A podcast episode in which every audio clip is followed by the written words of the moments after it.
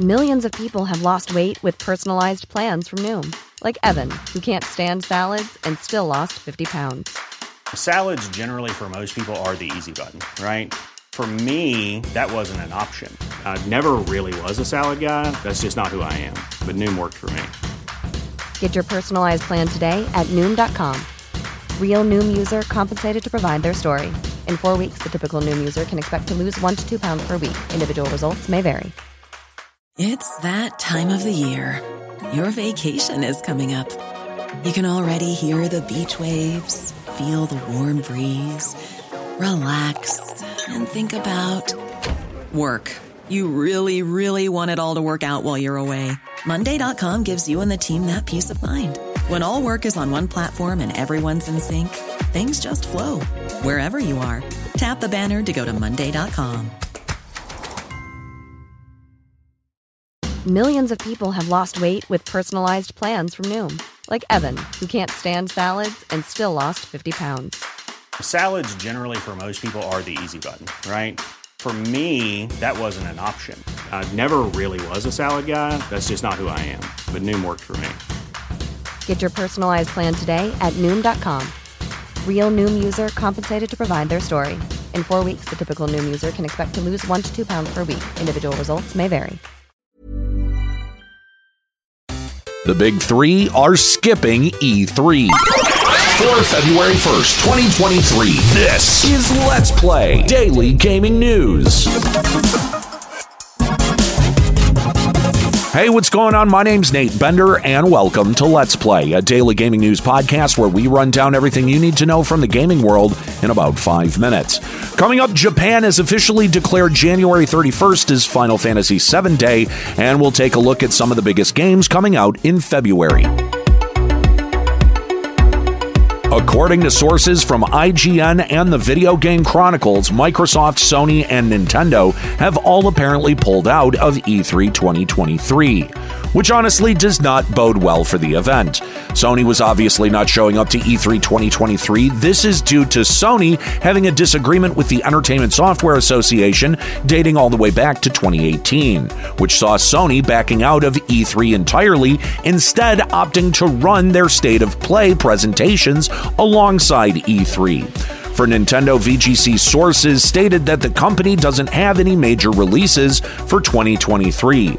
It's kind of weird. So it's unlikely that Nintendo will be holding its Summer Nintendo Direct showcase. This is probably due to the most anticipated Nintendo title being The Legend of Zelda Tears of a Kingdom coming out a month prior on May 12th.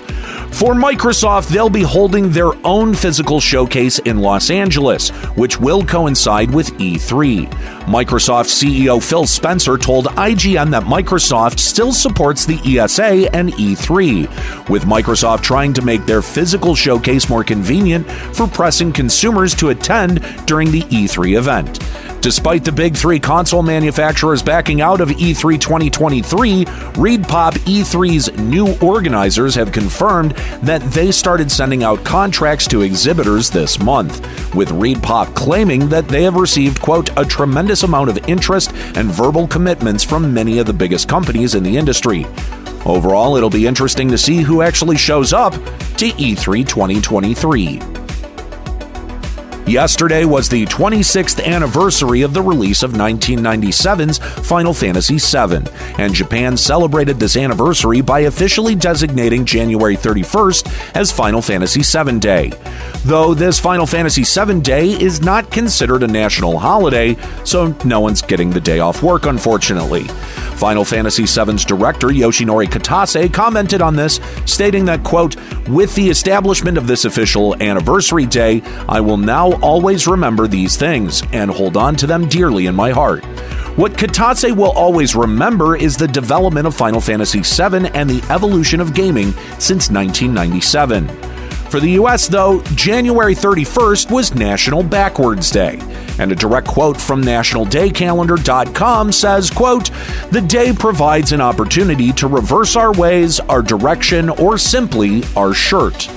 Which to be honest, is super fucking lame. I would much rather have the official Final Fantasy VII Day here in the US instead of the bastardization of Opposite Day.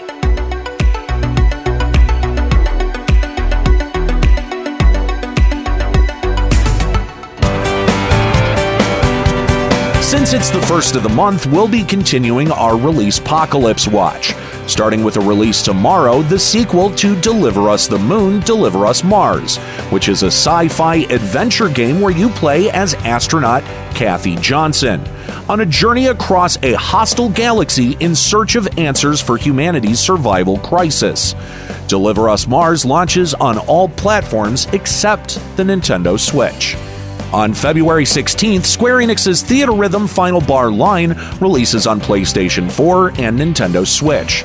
If you haven't played any of the Theatrhythm games, it's a rhythm based game which has 385 music tracks from the entire Final Fantasy series.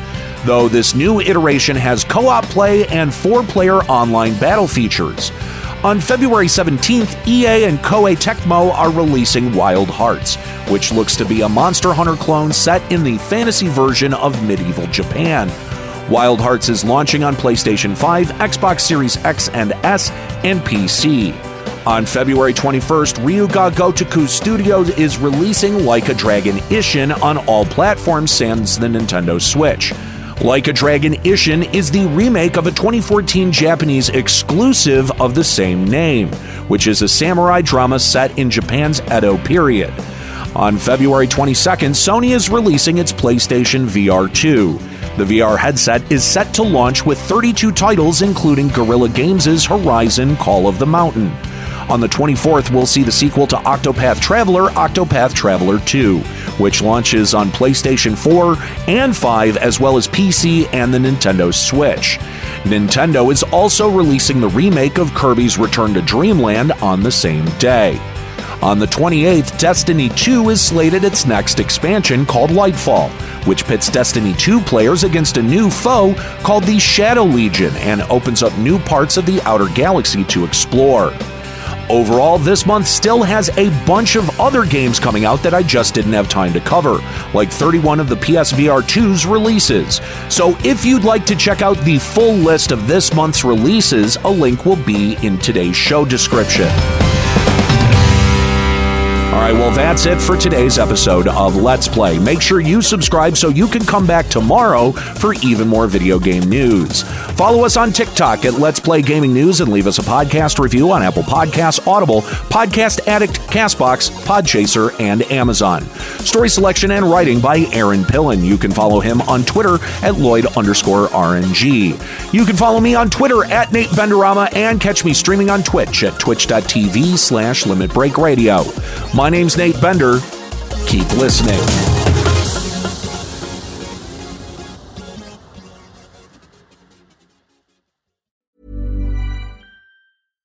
Hi, I'm Daniel, founder of Pretty Litter. Cats and cat owners deserve better than any old fashioned litter. That's why I teamed up with scientists and veterinarians to create Pretty Litter.